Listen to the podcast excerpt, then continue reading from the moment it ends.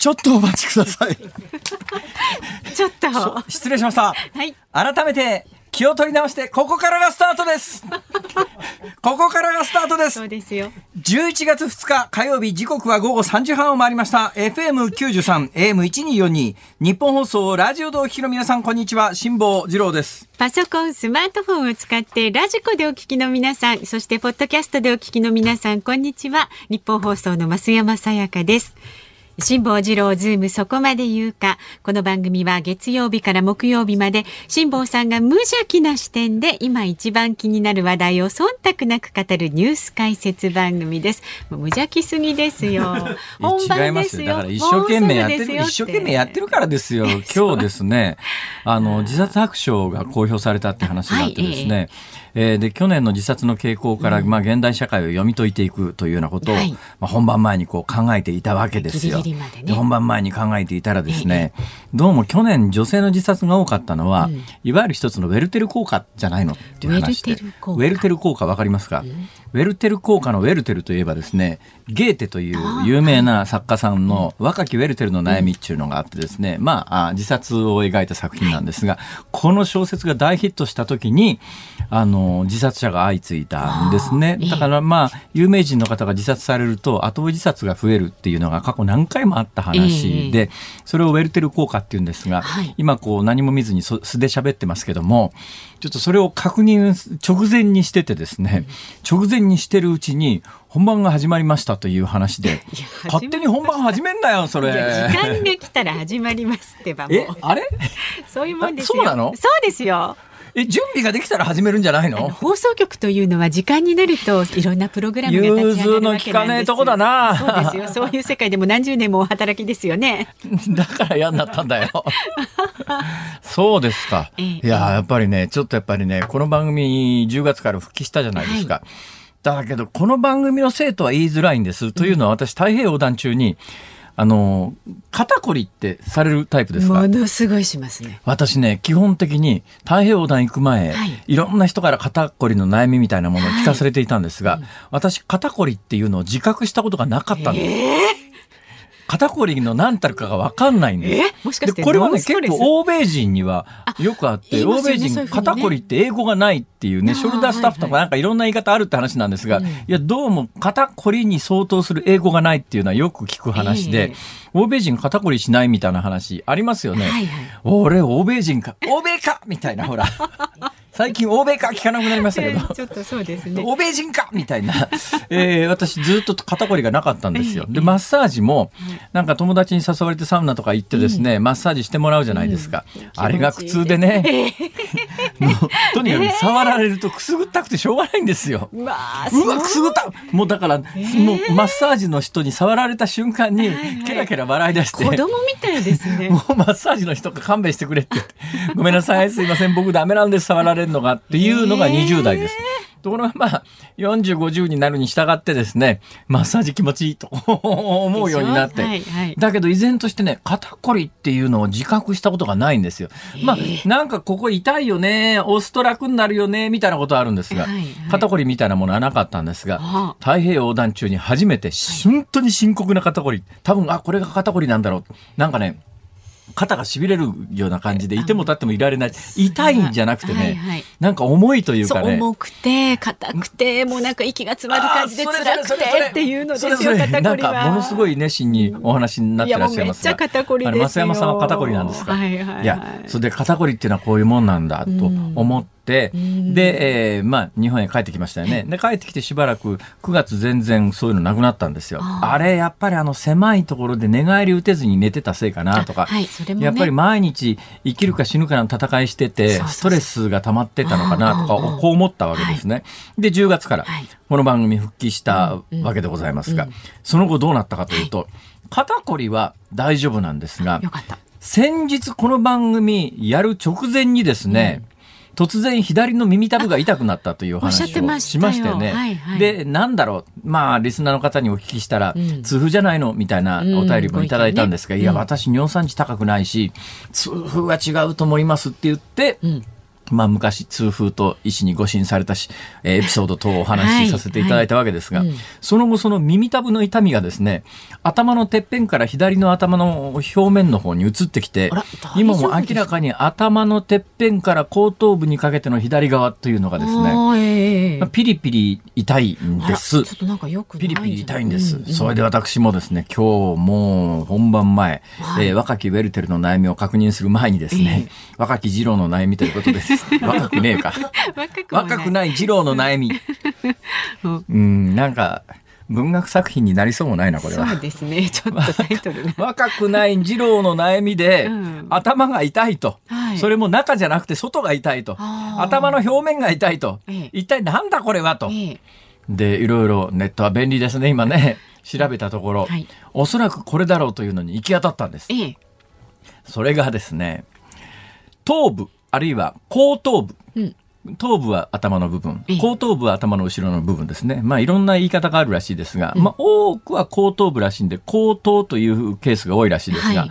後頭神経痛というのがあるんですよ。神経痛ですか？神経痛。ええ。なんか、時事無性病名だなと思ったんですが、はいええその後頭神経痛というやつが、はい。頭のの首あたりの神経から頭の表面に走っているところの神経が、ええまあ、あー良くない状況になると、うんうん。えー頭の表面になんかそう、いろんな形の痛みが現れるという。あらあらあら。私の自己診断によると、うん。ね、えー確定診断ではありません。うん。えー全く医学素人の私の自己診断によると、ん。これは頭部神経痛、あるいは別名後頭神経痛と呼ばれるものではないのか。うん。もう書いてある症状が全部それなんですよ。まあでもね一応本格的に見てもらった方がいいと思いますけれどもねで、もしその後頭神経痛だとするならば、はい。原因は？うんストレスらしいです、やっぱり。ああそうですかああ、やっぱりストレスなんだ。で、俺はストレス頭が痛いんだ、これ何は。のストレスが はい。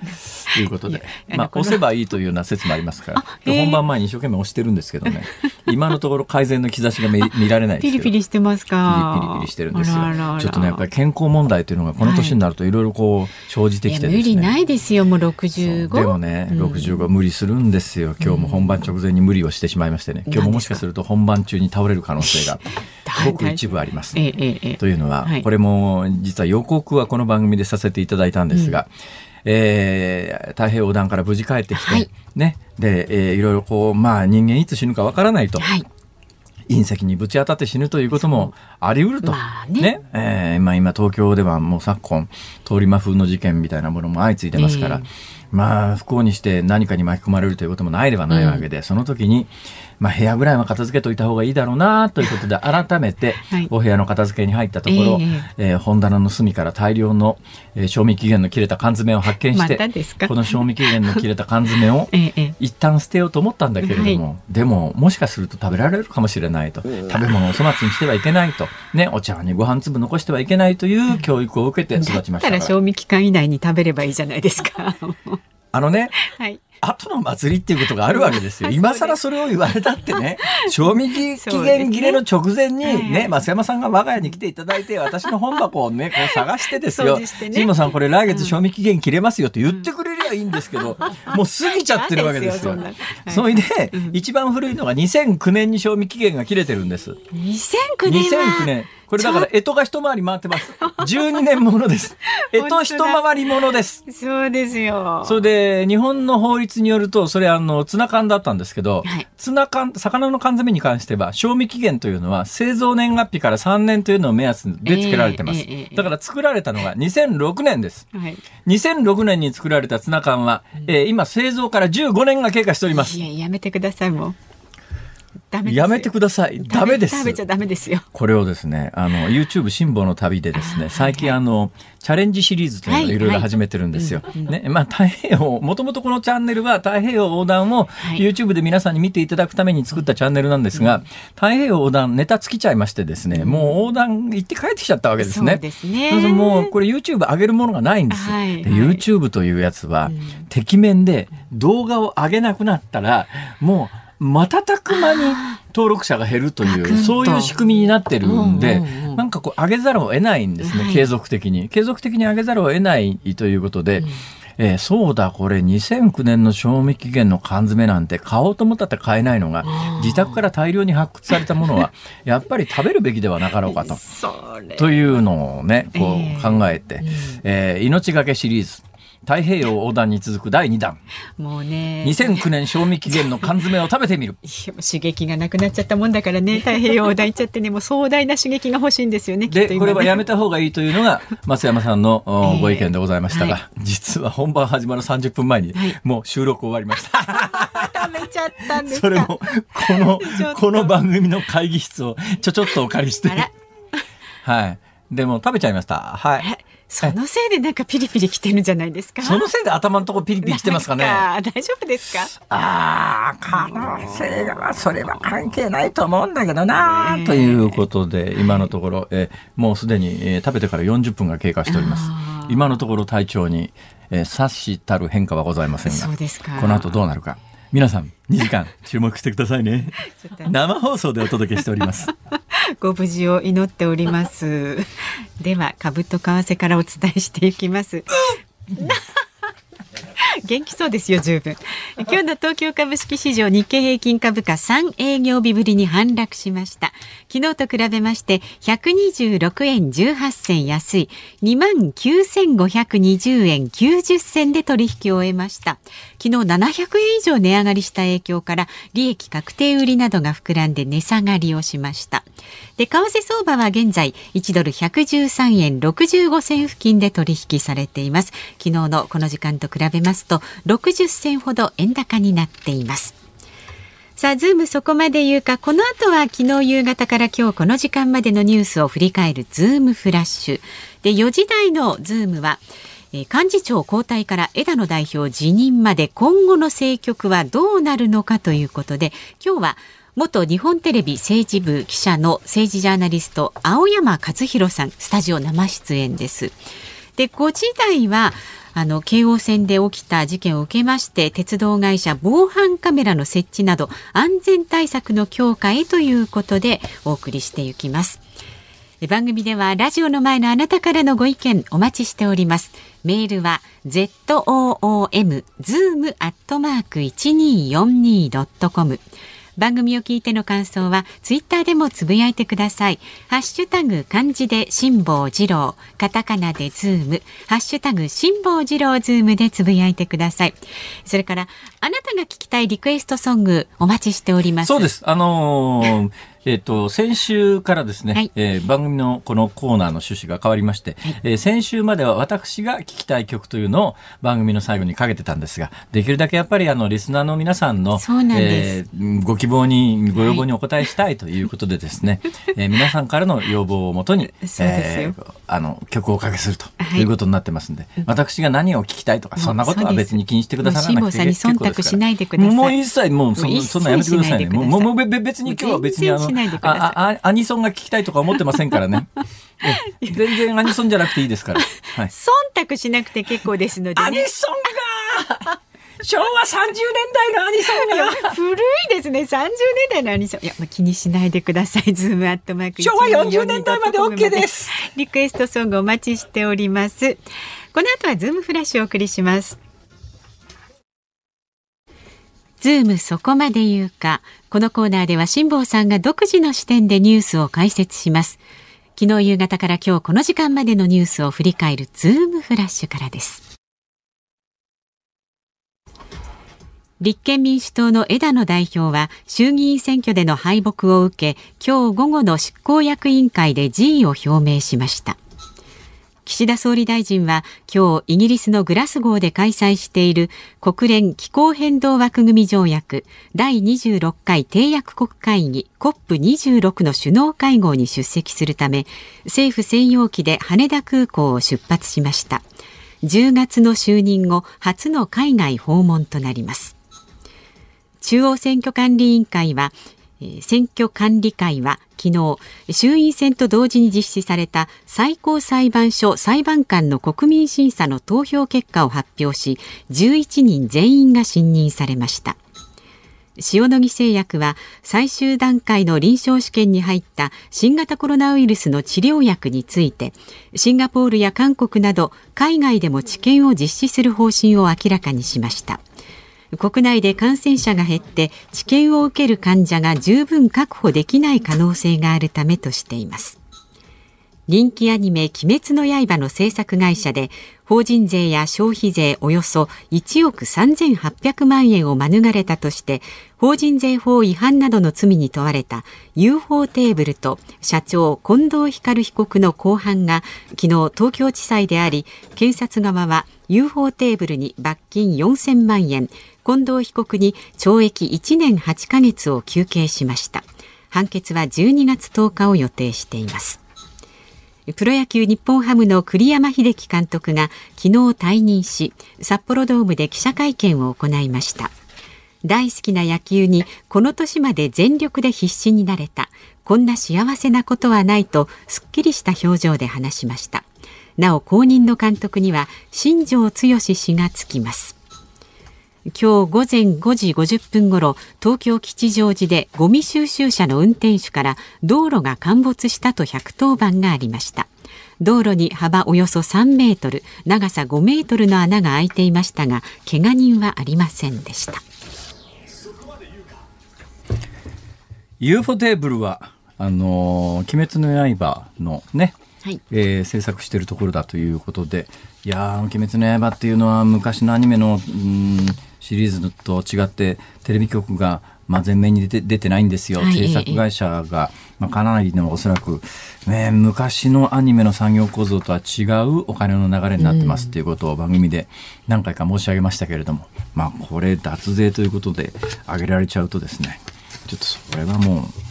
うん、全然別次元の話になっちゃいますからね、しっかり税金も払わないとって話なんですが、ね。はい、それにしても「鬼滅」がこれだけ流行ってですね、えーえーもうちょっと変化が出るかと思ったら、意外なぐらい変化が出てなくて驚いたことが一つあるんです。何でしょう？今日新聞を読んでいたらですね、はい、あの、ベネッセが今年の1月から9月に生まれた赤ちゃんの名前の調査結果っていうのを発表してたんですよ。はい、毎年恒例ですね。はい、はい、えー、ベネッセ。昔は福武書店って言いましたけども、うん、えー、っと、岡山県の方ですかね。あれ、香川県か。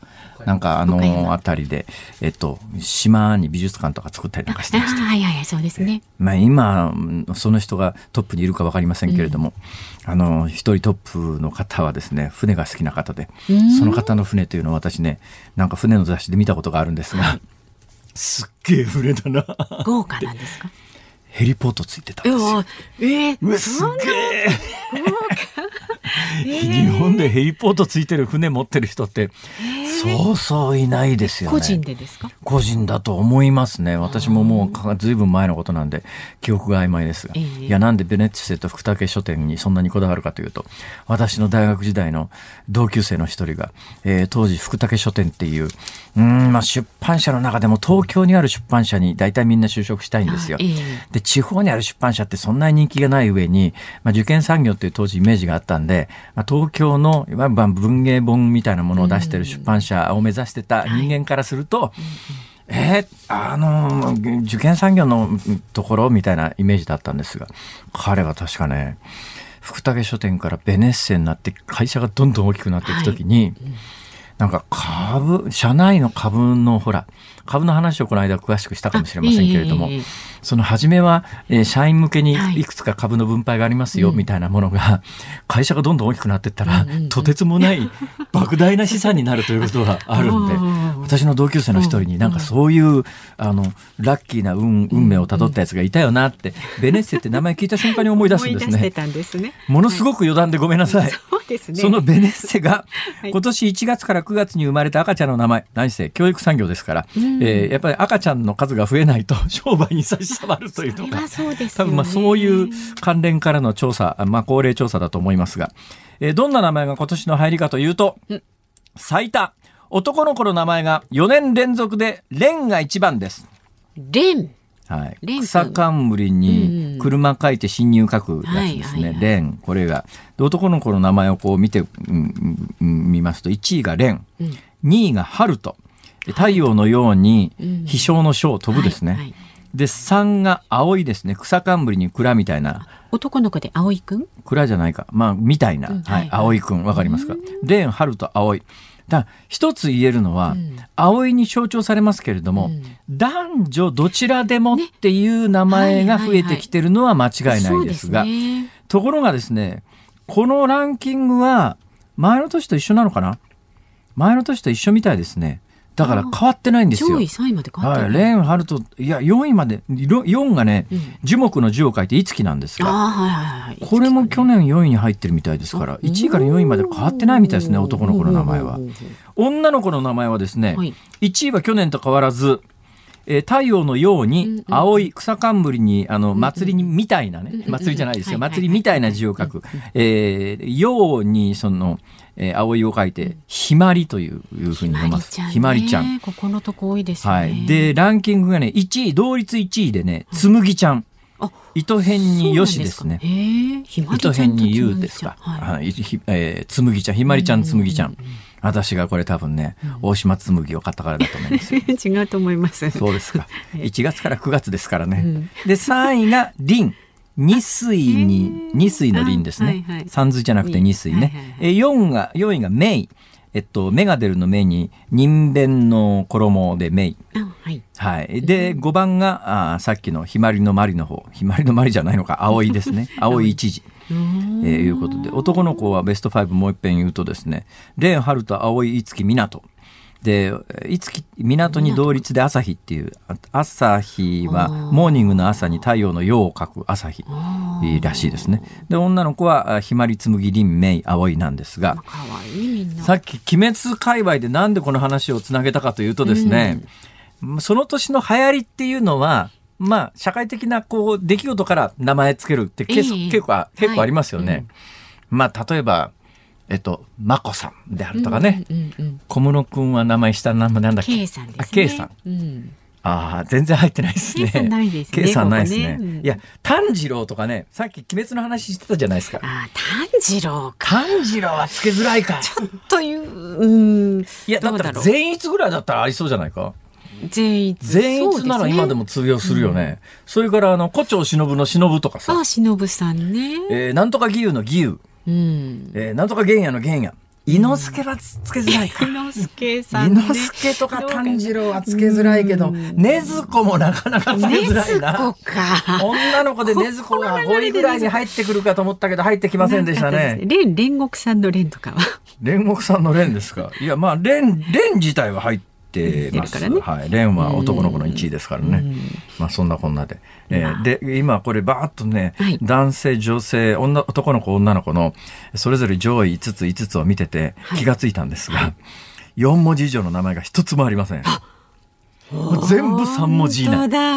もうトレンドだから4文字にならないんだよ。で全逸だと4文字でしょ？本当だ。だって、蓮春と葵月、港、朝日、ひまり、紬、林、明、葵。だから2時か3時がトレ完全にトレンドで、本当だ4文字のこん名前なんて、うん。あ俺、二郎だからまた。二郎さやか増山さんはさやか。あ、トレンドですね。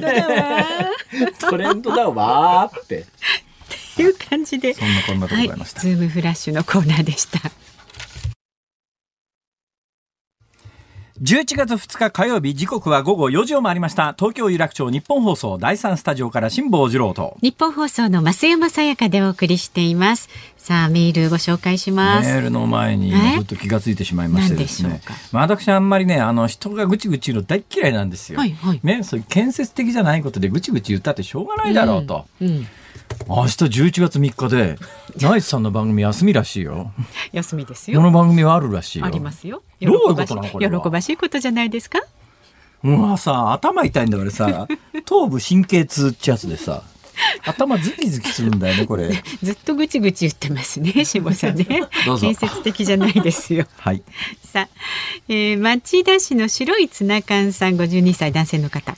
白いツナ缶。そうです。何ですか、その名前は？我が家にも2019年に賞味期限切れのツナ缶がありました。2019年。はあ、勝ったね。いや、勝ち負けじゃないですし。私のやつは2009年ですから。10年も勝ってしまいました。話を聞いて辛坊さんに体調不良がなく大丈夫そうなら私も捨てずに食べてみようと思いますその後の体調の経過もぜひお聞かせくださいえー、っとですね今あの編集作業に入っておりますので、えー、明日、まあ、早ければ今日の夜か明日ぐらいには公開できるんじゃないかと思います。そのタイミングで、うん、その後の体調の変化等も合わせて それでですね、はい、缶詰というのがすごい進化しているということが分かりましてね、えー、缶詰の素材って何でできてると思います？缶の素材。アルミ？え？アルミ？アルミ？アルミ？鉄？アルミ？鉄？えー、正解です。いや、あのね、まあ、伝統的な缶詰は、はい、あの、鉄に鈴のメッキをしてある、いわゆるブリキ、ブリキ缶ってやつですね。これがまあ一般的なんですけども、うんはい、最近のやつはハイブリッドでですね、うん、えー、15年前のツナ缶なんですけども、15年前のツナ缶なんだけども、これがあの、周りと底は鉄なんですよ。スチールなんです。はい、蓋がアルミなんです。で、なんでかっていうと、蓋は今、ほら、換気に使わないですよね。換気に使うときは全部が、あの、スチール缶なんですけども、あの、全部がスチールだと、あの、はい、ペコっていうふうに、ビールのプルトップみたいな、はい、ああいう開き方が、開け方ができないんで、でね、蓋だけアルミにしてあるんですよ。だから、全部が同じ素材のように見えて、はい、あの、全体はスチール缶なんだけど、はい、蓋のところだけアルミになってんですね。ああ、いろいろ工夫されてんだなとかね。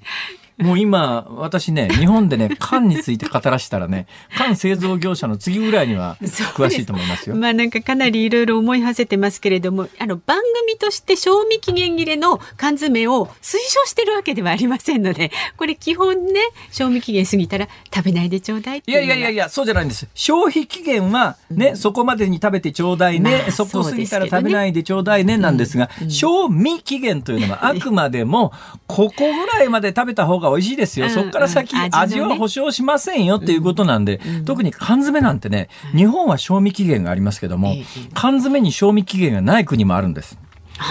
そもそも賞味期限で日本は賞味期限とか消費期限とかなんでこういうものが発達したかというと、まあ、外圧じゃないかという説が一つあるんです。うん、日本でももともと製造年月日表示表示だったんですよ、食品に関して言うと。はい、ところがですね、外国製品を輸入してくる業者さんとか、外国で日本に物を輸出したい人たちからすると、ちょっと待ってくれ。製造年月日表示だと、どうしても外国から輸出、日本に輸出しようと思うと不利だと。まあね、日本国内では作ったものをすぐ流通させれば、賞味期限っていうか、製造年月日に近いものが流通できるけれども、海外から、まあ、缶詰みたいな重いものは船便で運んでくると何ヶ月もかかると。となると、日本の製品と海外の製品では同じ土俵で戦えないので、という外圧に屈する形でと当時噂されました。嘘か本当か分かりません。結果的に今は製造年月日表示じゃないんですね。うん、製造年月日表示じゃなくて、まあ、生鮮食品なん食品なんかの場合は消費期限って言って、はい、ここまでに食べないと危ないっすよ、みたいな。うん、で、まあ、あの、いや別に死ぬわけじゃないけれども、ここまでに一応食べてくださいねっていう目安で賞味期限っていうのを、だから製造年月日って書いてないんですよ、今の製品って。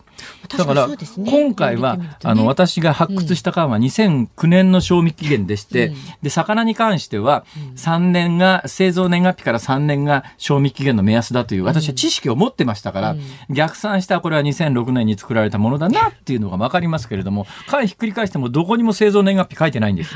だから知識がないと製造年、いつ製造されたものか分からない。分からなく、だから、まあ、売ってる側とするすると、いつ作ったかなんか関係ないでしょ？ここまでに食べなさいっていう、食べてくださいねって目安書いてんだから、これで十分じゃないですかっていうことなんだけども、消費者としては若干納得できないところはあるよね。まあ、そのこっちで判断するからいつ作られたのかそれを教えてほしいって。心理的には思うんだけど今制度的にそうなっていないということで。でなぜそうなったかは今お話しした通りという噂がありますが。まあ、ちょっとそれに関しては嘘か本当かはなかなかわかりません。でもね賞味期限もかなり過ぎてると思いますけど、ね、いやいやたかがえと一回りですからでしょ？えと一回りぐらいそんなのだってことないです。えっと、じゃあもう一つご紹介しようかな。滋賀県のさツンさん45歳男性の方、肩こりは完全に原因が分かっています背中を構成する骨格筋の対価です。ですからバリバリの現役ボディービルダーの方々は肩こりがないと言われています。辛坊さん太平洋横断の次はボディービルダーを目指してみるのはいかがでしょうか？そうか。じゃあ俺長年肩こりがなかったのはもしかして筋肉が、うん基本筋肉質で筋肉強かったからかもしれないですね、私はあの背筋240キロとかあの全盛期ありましたから。じゃあそのそのおかげかもしれないですよ。急速に筋力が落ちてきて、うん。えそれで肩こりするようになやったぱほら一回ガクンと痩せたりして。ああります、ねあります。体よし。えー、太平洋横断前この番組でもご披露したように、ホットヨガに通っていたんでありますが、はえーちょっとホットヨガ今もう会員証の多分有効期限切れちゃってるはずなのでボディボディボディビル。ボディービルダー90 歳からボディービルダーになられた方も過去におられます。まだまだですよ辛坊さん。お若い。ね頑張ってください。なんだろう褒められてる感じが全然ないのはどういうことだろうな。ラジオの前のあなたからのご意見お待ちしております。メールは z o o m zoom アットマーク一二四二ドットコム。ツイッターハッシュタグ辛坊治郎ズームでつぶやいてください。ズームオンミュージックリクエストもお待ちしております。アニソン 気にしないでください。さあこの後は政治ジャーナリストの青山和弘さん登場です。日本放送がお送りしています。ズームそこまで言うか。この時間取り上げるニュースはこちらです。幹事長交代から枝野代表辞任まで今後の政局はどうなるのか。自民党単独で絶対安定多数の261議席と公明党の32議席を合わせ与党が293議席を獲得した衆議院選挙から一夜明けた昨日。岸田総理大臣は自民党の幹事長交代の人事を決めました。幹事長には茂木外務大臣を起用します。また立憲民主党の枝野代表は衆院選での敗北を受け今日午後辞意を表明しました。今後の政局に大きな動きが出てきています。さあ今日は元日本テレビ政治部政治ジャーナリストの青山和弘さんにお話を伺っていきます。よろしくお願いします、はいよろしくお願いします。いやいやご無沙汰です。いや大変ご無沙汰です。変わんないですね全然いえいえ、辛坊さんも本当にお疲れ様でしいやいた。やもう本当に。太平洋。まあ確かにね、え えちょっとお疲れ様で。今あの頭の心血出ちゃってるんです。あ、そうですか。それがどうしたって話ですが。いや私ね青山さんに会ったらね昔から一遍聞いてみようと思ってたことがあるんだけど何でしょう？聞けずにいたんですが、ええ。髪の毛多いっすよね。髪の毛多い？いやいや、そんなん別に多かないんですが。それとなんか髪型がねほらおかっぱっぽいじゃないですか。サラサラですよね。それいつからその髪型なんですか？すいません。本当にね、あの、幼稚園の頃から同じ髪型。えーそうなの？別にあの、美容師が同じってわけじゃないんですが、僕ね、これ、実は髪の毛細いんですよ。えそう？上げても上げてもね、全部降りてきちゃっサてキノコ風味の髪型とか言わあれてですそうそうそうそうね。そう もうまんまあのマッシュルームカットですよねいや、本当ね、いい年こいてなんでいつまでもそんな髪型してるんだって言われるんですけど。やっぱり言われることある言われる。もう特にうちの親とかが、ええお前ちょっともうちょっと眉毛出せやとか、すごい言われるんですけどねあ。それ確かに眉毛出すと眉毛薄いよねそう。僕ね、あの、基本的に毛の薄い人間で、毛薄いんだ。あ俺と一緒だ。髪の毛細い。ただ、だから昔からね、すぐ剥げるんじゃないかと言われてたのに、逆にそれはそうでもない。よく持ってるんだ、ね、そうなんですね。これ染めてもいないので。え素晴らしいねそれ、ええ全く白がなくて真っ黒でマッシュルームカットいやそうそう。まあどれがいいのかわからない。そこそこいい年だよねでもえそうです、もう50過ぎてますから。50過ぎた、ええはい日テレはやめちゃったんだそうです。9月1日からフリーでやってます。あらまあ、はいあのなかなか願いいい度胸だねえーまあ、あの、50も過ぎるとですね、もうええ定年もだんだん見えてきますんで。あえーあわかる。それはわかる。俺も、はい。俺54の時に会社辞めたんだけど、はい。もうなんかねサラリーマンでこのまんま定年まで行って、で定年延長で65まで行って、そうするとまあ餓死はしないんだけどでもじゃあ餓死するかしないかを考えた時に、ここで辞めたって餓死もしないっていう目算が立ったら、うん。何もいる必要もねえだろうっていうのがねなるほど。すごい。え？いやだからまあそれは生活水準によるんだと思いますよ。だから生活水準の高い人は無理だと思いますけど、私ベースが生活水準恐ろしく低いですからあの週末も、あの関西圏のただのキャンプ場っていうのを探してですね 今順番にただのキャンプ場巡りっていう 無料キャンプ場ってのがあるんですよ。結構あるんですか？結構あるんです。へそれで、あの、もう今何の話をしてるえ。はいはい。青山さん、はい。政治ジャーナリスト、今日政治の話を伺いますが、はい。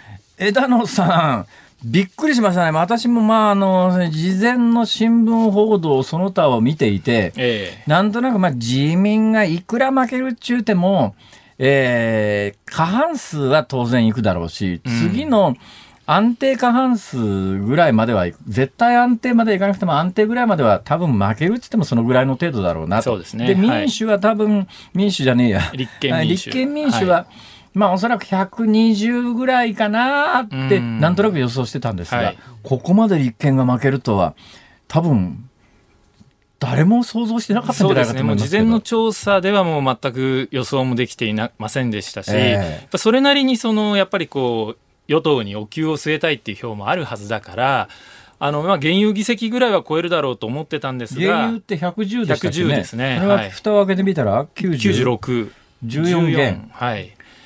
やっぱこれやっぱりね党首の責任は免れないんですねこ。れ枝野さん連絡されました？え実はですね昨日あの夜まあちょっと話しまして。おで代表辞任するんですかって直接聞くのもなんだと思ったんで、ええまさかまあ辞めないですよねってちょっと聞いてみたんえですね。えええそしたらやっぱりちょっと言葉に詰まってええ一晩考えるっておっしゃったんですよ。昨日から今朝にかけて考えたんだ。うん、ただね僕はその段階でもうあこれはやめる気なんじゃないかなとは思いましたね。ね。であの若手に任せるっていうのも心配はありますよねって聞いたらそれはそうなんだけど点点点って感じだった私ね、別にあの枝野さんあの、えまあ、埼玉県民で、同じ埼玉県民だから応援するというようなことは毛頭ないんですけども、はい。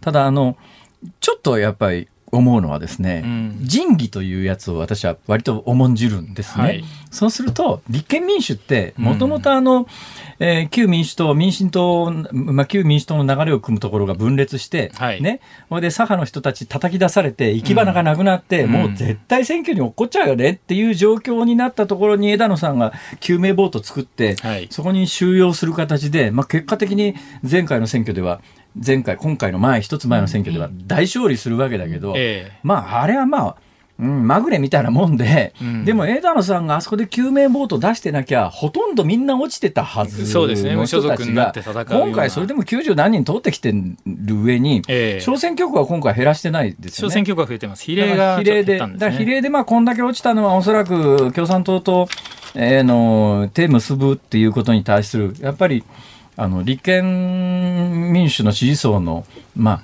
造反っていうかですね、ええ。批判票が出たんだと思いますけどでもうん。言うてみても90何人取ってるんだから、はい。仁義を考えた時に、うん。枝野さんのおかげで国会議員を継続できてたのに、うん。今回このぐらいの負けで、うん。その党、まあ、本人が辞めるっていうのはまあそれはそれはいいんだけど周りから「お前辞めろ」みたいな声が上がってくるのは、ええちょっと人人人間人としてどうよとそう正直思うんですけなどね。るほどね。まあ本当にあの辛坊さんの言うことは本当よくわかるんですけれども、ただやっぱら来年もう参議院選挙もありますし、ええ今回やっぱ現有議席を減らしてると。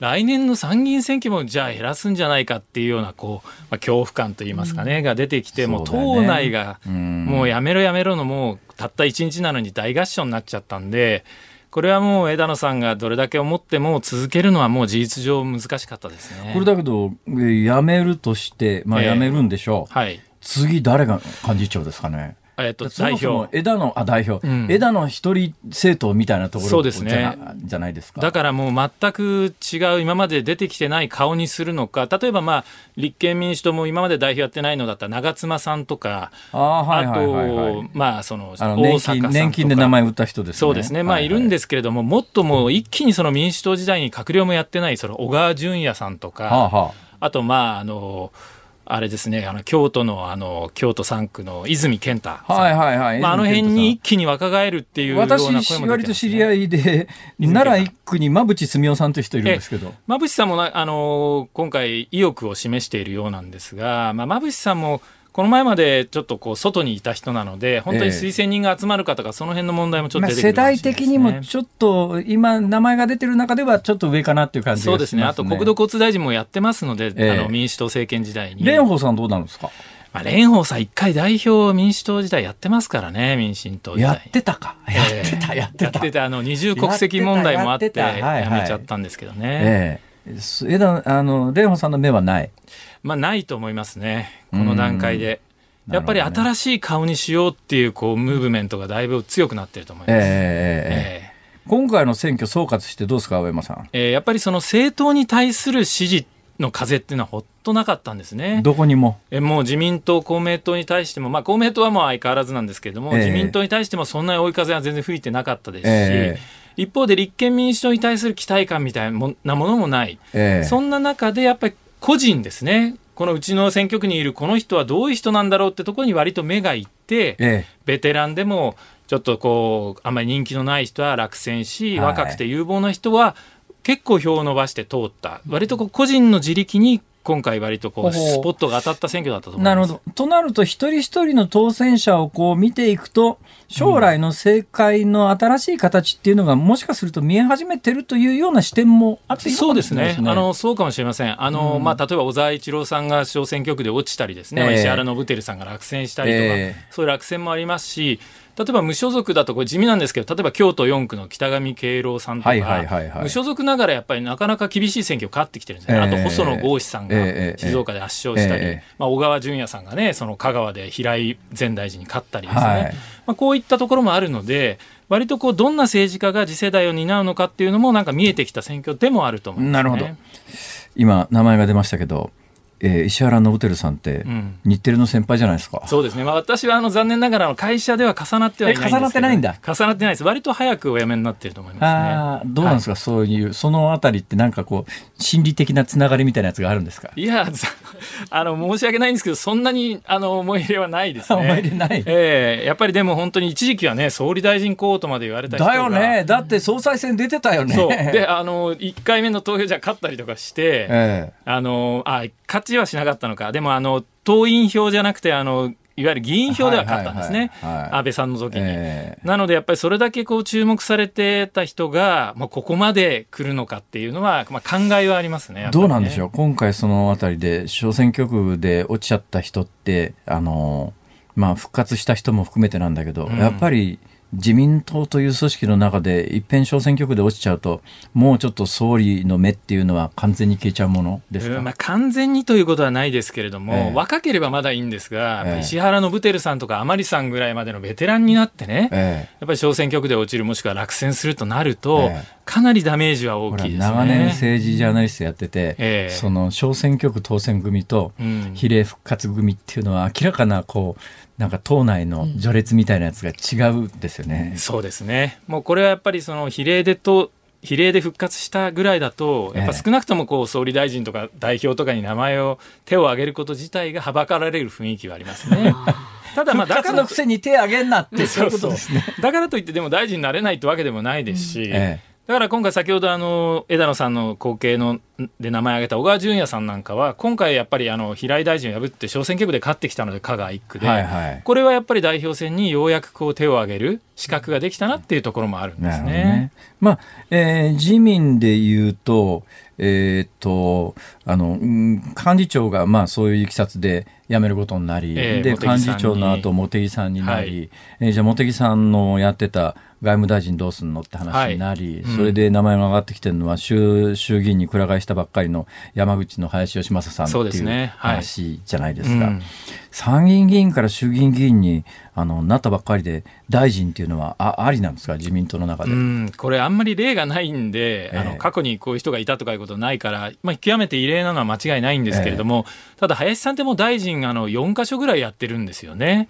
そうです、ね、参議院議員ってあの基本1箇所なん自民党の参議院議員ってね、これ伝統的に基本、まあ、あの名誉職とまでは言わないよ、うん、名誉職とまでは言わないけれども、うん、ある一定の年限、参議院議員やってると、うん、とりあえず一回大臣ぐらいしとこうかっていうのがあって、一、ね、回大臣になると、参議院議員で大臣になると、基本は一回しかできない、ね、そうなんです。あの青木幹雄さんとか村上正義さんでさえ一回しかやってないのに、林さんはもう4回もや、4箇所もやっていて、まあ、超異例ですね。異例なんですよ。だから今回もまあ異例が続いているという見方をすれば、まあ、衆議院になっていきなり外務大臣っていうのも、まあ、なくもないかなと。それぐらいまあ有望だということで吉正さんがなぜそこまで衆議院にこだわるのかというと、やっぱりあの自民党の中で総理大臣総裁を目指そうと思うとやっぱり参議院議員のままでは総裁にはなれない、うん、別に法的になれないわけじゃないんだけど、ね、過去例がないので、えー、衆議院にくら替えするということはあの立場で衆議院にくら替えするということはイコール総理大臣目指しますって言ってることです、ね、全くその通りですね。あの僕あの決起大会あの取材に山口まで行ったんですけれども、やっぱりあの次私が担うと、まあもう総理大臣を目指すよっていうことをはっきりおっしゃってましたので、ええ、もう林さんもそれだけ大臣もやってれば、あとはもう参議院議長になるか総理大臣になるかぐらいしかやり残したことがないぐらいまで来てますので、まあここは思い切ってっていうこと、ね、どうなんですか？同じ山口で今までずっと参議院だったのは要するに衆議院議員小選挙区になってから空きがなくて立候補できなかった、うん、で今回もかなり自民党の中でもあの現職議員ね、えー、いうや、まあ叩き落とす形で、くら替えで、同じ山口の安倍さんあたりと林芳正さんとの本当の関係はどうなってるんですか、ね、いや、それはもう悪いんですね。悪いんですか？もちろん、あの、選挙区、もともとお父さん時代から戦い合ってた、ええ、下関が2人とも地盤なんですよ。当時、中選挙区中選挙区時代。はい。それで、まあ、今回、まあ、あの、林さんは、隣、まあ、小選挙区になって、隣の選挙区、河村さんのところから出て、まあ、勝ったわけですけれども、え、やっぱりその中選挙区時代のしこりというか、残ってまして例えば下関市長選挙なんか前回は安倍派と林派でも大激突して、まあ、これは安倍派が勝ったんですけどギリギリで。なるほど。やっぱこういうしこりっていうのもいまだに残っているので今回もしあの岸田さんが林さんを外務大臣にするとすればこれは意外とこの安倍さんの首から逃れようという動きにも取れるわけなんですね。まあ、そのあたりで林さんが将来的に今の自民党の、まあ、権力構造の中で総理大臣まで本当にたどり着くのかどうなのかって一つ大きな試金石ですよね、うん、そうですね、まあ、これは簡単にはもちろんたどり着くことは難しいと思うんですが、一、え。人の、まあ、有力な候補の一人であることはまあ間違いないと思いますね、経験、実績からすると。そうですね、まあ、うん、私も全く知らないわけじゃないですけど、なんとなく頭良さそうな感じしますもんね、はい、そうですね、まあ、東大、ハーバード、三井物産みたいな 経歴ですから。イメージでものを語るな、いやいや、でもやっぱりイメージ大切ですからね。ただ、その、ものすごいこう強い、なんですかね、パッションでこうガンガンいくようなタイプの人でもないんですね、割とこう、頭が良くて、ちょっとただこうおとなしいイメージもある人なので、うん、その辺少しこう脱皮していかないと難しいかなって部分もありますね。それはこれからなんじゃないでしょうか。どうですか、青山さん。うんもう、いっそのこと政治家になろうとかっていうのは。とんでもない。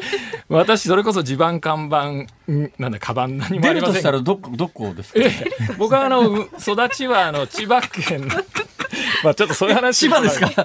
千葉で。でもうちは地元あの斎藤健さんってあの元農水大臣がいまして、まあ、仲良くもしてますし、仲良く斎藤健さんって官僚ですよね。計算官僚です、ね、一番最初選挙出た時ね、ええ、あの、なんとかでじゃんけんぽんかなんか言ってね、ええ、最初はグー斎藤健っていう、そうそう武部幹事長が考えた。これで選挙起こっちゃったんですそうなんです。でもあの時起こって、次あの民主党が政権を取る時の選挙で勝ったんですよ。それがやっぱり彼の今の立場を築いてると思いますね。一回負けて。そうですか。の隣隣の選挙区らしいです。いやいやいやとんでもないです。ちょっとねネットニュースになっちゃうんでね。ありがとうございました。ありがとうございました。政治ジャーナリストの青山和弘さんでした。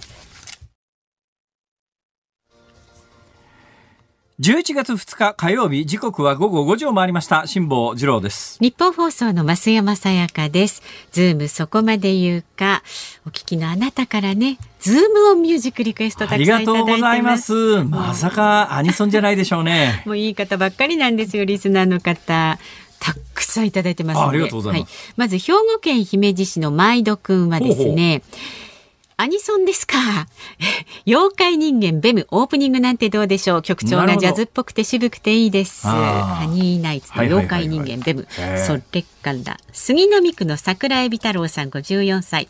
カラオケに行くと必ず歌うアニソンはバービル2世です。バービル2世ね。これもいいな。94点前後出ますよって。それからえー、と日野市にお住まいのチョコタルトさん。日野のチョコタルトさん。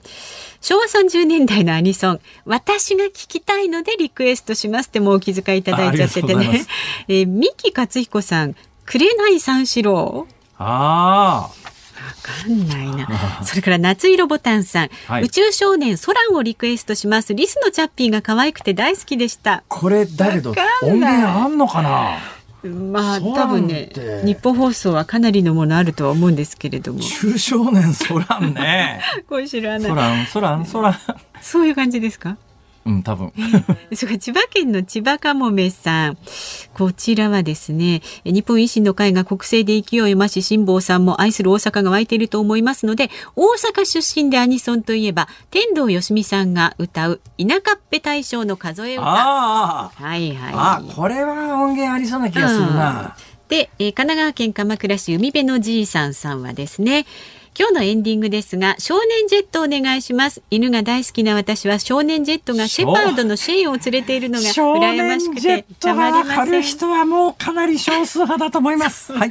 62歳の方ね。それから大阪市マッコイさんああ、こちらの方はですね、うちの兄が子供の時に買ってもらったレコードに入っていた曲で一番かっこいいと思っていたサイボーグ009の歌が聞きたい。サイボーグ009は、私はね、8時までのテレビじゃないと見せてもらえなかったんですけど、ね、サイボーグ009はね、結構もうちょっと遅い時間に、1時間ぐらい遅い時間にやってたことがあるんですけど、まあいいや、はい。それから神奈川県秦野市のちーちゃんさんは、辛坊さんがアニソン希望とのことなので、マッハ555のオープニングリクエストします。ドラムソロがたまらなくかっこいい。ないんじゃないかな。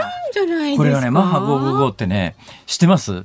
もともと輸出用に作られたアニメなんで、私ね、アメリカに住んでる時に1990年代の後半なんですけど、はい、アニメ専門チャンネルでマッハ555ずっとやってるんですが、それで気がついたんですが、はい、画面の中に日本語が一つもないの。えー？だからもう初めから海外で放送するように作られてるから、日本テイストのものが何一つないっていうね。ええでも多分音源ないんじゃないかな。そうかな、はあるんじゃないかな。あると思います。それから。マッハ55、マッハ55って言うんですけどね。うん、神奈川県平塚市の、なんだこれ、十三の兄ちゃん？はい。えー、重曹じゃないですか。重曹の兄ちゃんか。うん。重曹。はいスーパージェッターを希望します。スーパージェッター今週末の CS のテレビ中継ないのでラジオを聞きたいと思います。あ、あ野球ですねこれね。スーパージェッター本当にね、うん、一世を風靡しましたね。子供でスーパージェッター見てなかった子供はいないと思いますよ。お66歳の方ね。それから、えー、千葉市中央区のハンセンさん54歳の方。昭和40年代のアニメ主題歌マジンガー Z お願いします。マジンガー Z ね。これはいいじゃないですか、ね、まだご紹介しますか、ね、増山さんの世代の違いっていうのが ちょっと出ますよね。こういうの結構出ますね、うんはい、決定します天童よしみ田舎っぺ大賞数え歌。あわかりやすいところで。はいお願いします。じゃえー、5時25分頃にねおかけします。ただ歌詞はね、うん、昔のやつってね、はい、現代だと放送できないものが結構ありますから歌詞は一遍確かめた方がいいと思いますよ。私ね笠木静子さんの買い物武器とか聞きたいんですけど絶対オンエア不可ですからね。まあいいや要注意で。さあ、ラジオの前のあなたからのご意見は24時間受け付けております。メールは zoom zoom アットマーク 1242.com。ツイッターはハッシュタグ漢字で辛坊治郎カタカナでズーム、ハッシュタグ辛坊治郎ズームであなたからのご意見お待ちしております。辛坊治郎ズームそこまで言うか。この時間ズームするニュースはこちらです。鉄道会社防犯カメラの設置など安全対策を強化へ。おととい東京都調布市を走行していた京王線の特急電車内で男性が胸を刺され重体16人が怪我をした事件を受けて斉藤国土交通大臣は今日大手鉄道会社の安全統括責任者らを集めて再発防止に向けた検討会議を開きました。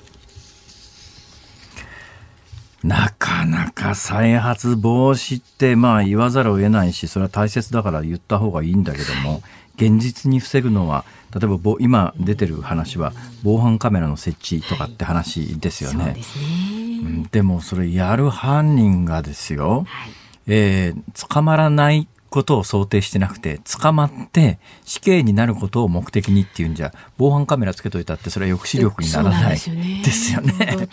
逃げちゃうつもりならまあ防犯カメラは有効かもしれませんけれども、花から捕まるつもりのやつには全く有効じゃないんで、そういう精神状態にならないようにどうやって社会でするかということを考えていくしかないんで、さっきね、あのニュースのコーナーでも自殺者ちょっと増えてるって、これ自殺者がね、自殺者増えてるのがちょっと深刻ですよ。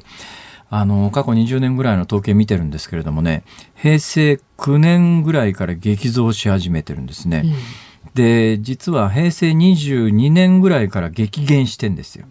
うん、これまで、その間ってね、えー、過去、まあ、20年遡ると過去20年から10年前ぐらいはあの3万人をはるかに超える自殺者毎年出てたんですが、えー、10年ぐらい前から激減し始めて多分まあ経済状況が若干好転したからだと思いますね、えー、みるみる減ってきて、えー、令和元年にあの年間自殺者数が2万人すれすれでこの勢いならあの、令和2年には2万人を、あの、下回るよなっていうぐらいのグラフを示してたんですが、令和2年になってぐっと上がったんですね。うん、で、過去の例で言うとね、ぐっと上がるとその後も上がり続けるっていうケースが多いんで、去年なんで自殺が増えたかというと、おそらくこれはコロナの影響なんじゃないのかな。経済状況が去年急に悪くなったっていう感じもないですから、まあな、悪くなったとするならば、えー、コロナに関しての雇用関係の悪化みたいなものでしょう。うんうん、コロナが収束すれば、えー、自殺者の減少傾向に元にもその傾向減少傾向で元に戻りゃいいんだけども、はい、ちょっとそれが読めないですが。えー、こういうのを比べるべきではないという説も当然ありますしそれに関して別にあの異論を唱えるつもりはないんですが、うん、去年1年間でコロナで亡くなった方は高齢者を中心に3000人ぐらい今までで、えー、直近のデータでも2万人弱ぐらいですね。ところが去年1年間に自殺された方がその数をはるかに上回る数ええ、去年1年だけで2万1000人。それとね顕著なのが去年女性が男性は去年も減少傾向なんです、はい、去年あのその前の年に比べてねやっぱ微量ですが男性は減少傾向なんですが、うん、女性の自殺がぐっと増えてるんで。うん。まあ、女性をめぐる雇用関係の悪化なんだろうなと、未来のある方がこうやって亡くなっていく、えー、選択をせざるを得ないのは辛いよねと。はい、えー、で今回の事件ですが今回の若い兄ちゃんが、まあ、死刑になりたくてっていう話でしょ？はいこれじゃあどうやったら防げるのっていうとなかなか難しいよね。それでねそれと本論と全く関係ないんだけども今回ああそうなんだと思ったことが一つあって、それその自殺の本論と全然関係ない自殺とかその凶悪事件と全く関係ない話なんですが、はい、今回その服部容疑者っていうのは午後7時54分に調布駅で上りの特急電車に乗車してます、はいはい、それで乗客の男性72歳に殺虫剤を噴射した後、うん、胸をナイフで刺してます。それから移動してあのライター用のオイルを巻いて放火すると。で電車が近くの駅に緊急停車をするんですが、その時ドアが開かなかったので、はい、ドアが開かなかったので乗客は窓から降りましたと。で、ね、これに関してなんでドアが開かなかったのかというと、はい、鉄道会社側の説明によると、ホームドアが設置されていて、ホームドアの設置されているところじゃないと、ドアを開けても目の前にあのホームがないっていうか、降りられない状況なので、じゃあそのドアのあるとホームドアのあるところまで移動すればいいじゃんって話なんだけど、はい、今回ホームドアに運転手は移動しようと思ったら、あの、ドアを開閉する、ドアの横に開閉するバルブみたいなやつありますよね。非常用のドアコック。うん、あの非常用のドアコックを操作してしまうと、電車の加速ができなくなると。えー、そうなんですね、これ、ええー、って話で。でそもそもそういうことを想定してシステムを組んでないらしいですね。ちょっと待ってくださいね。手元の資料をいろいろと探しますと。あこれだ。あのねいやこれ私知らなかったんですけども、はい、そもそも、えー、で今回のプロセスはまず乗客がまあ、非常ボタンみたいなものを押したんで、列車は停車する方向性だったと。で、これはね、電車、列車会社が推奨している方法なんですって。はい、今回乗客はまず非常通報装置を押したんです。非常通報装置が押されたんで、乗務員は電車を減速させたと。はいそれで多分ホームで止まろうとしたんですけど、ホームの手前で止まっちゃったのはなぜかというと、乗客が非常通報装置に続いて、それとは別の非常用ドアコックというのまで操作しちゃって、はい、非常用ドアコックが操作されると、運転士が電車をもう一遍加速しようと思っても加速できなくなると。はいはい、だからホームドアまでたどり着きませんでしたって。うん、あの、日本のホームドアはね、まあ、ある意味不完全だからまだいいっていう言い方。これどういうことかというと、はい私ね、どこだったっけな、シンガポールだったかな、どっかのホームドア。日本ってね、ホームドアの設置意外と遅れてるんですよ。なんか、日本って何でもかんでもアジアの中では一番だと思ってる人多いかもしれませんが、例えばシンガポールや台湾の鉄道に比べるとはるかに遅れてて、シンガポールや台湾の鉄道って完全にホームドアあったりしますからね。シンガポールの地下鉄のホームドアかな？もしかするとちょっとごめんなさい違ったかもしれませんが、自分で体験した話ですけどもある国のホームドアは、うんドアの列車の高さより高いのね。そんなに？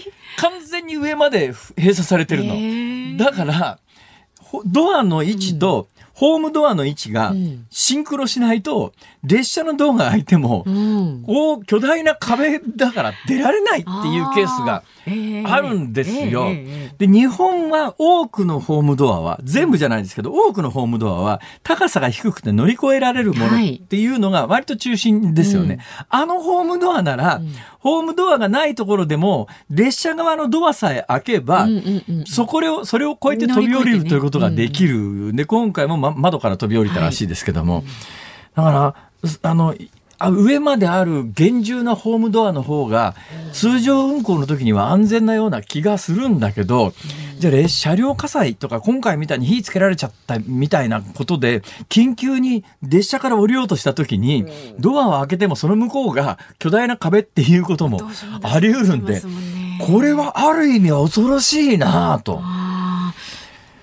まで考えて、ね、だ結局世の中のシステムってこういう事件を想定してるわけじゃないよね、人間は基本的に青信号で渡ります。信号は渡り、はい、赤信号になったら人は止まります。車も止まります。っていうことを、まあ、性善説に基づいて世の中のシステムが組まれてるんで、だそれを破る人間が現れた時にどうするかっていうところの発想までは、で全てに備えるわけにはいかないっていうところが、ケースバイケースだ、はい、難しいところがあるんですが、ただあの非常用ドアコックが操作されると電車が加速できなくなるっていうシステムは、まあ、それはおそらくね安全を考えてそうしてあるんだと思うんだけど、はいはいどうなんだろうそれでいいんだろうかと。ちょっとこれ悩み、ね、だからそのシステム根本的にねあの緊急事態の時どうするかっていうので見直した方がいいだろうなという気は今回の事件を受けてつくづく思いました。ズームオンでした。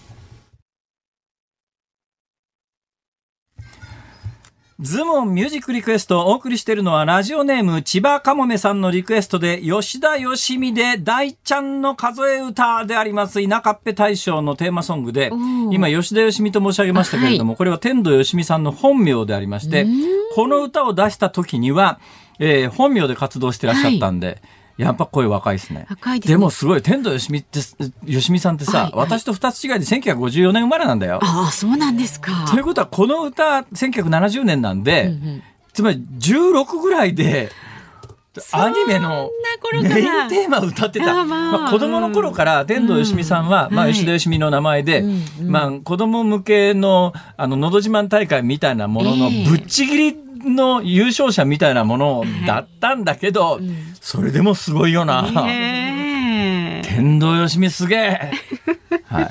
えー、改めてすごい。なんかやし、こう屋敷隆人さんが、はい、その天童よしみさんと長い付き合いでね、うんうん、えー、天童よしみを紅白に出すっていうのをね、すごいあの若い時に。頑張ってたことがあって、まあ、実現しましたけどね、ね、まあ、そのご本人の高陣さんは「紅白」出てないんですけどでさっきのニュースありましたけども「うんうん、紅白歌合戦は」このジェンダーの時代に「紅白」というのはどうするんだと。ねね。どうなるんでしょうか、今年ね。えー、もう NHK に今からクレームの練習を。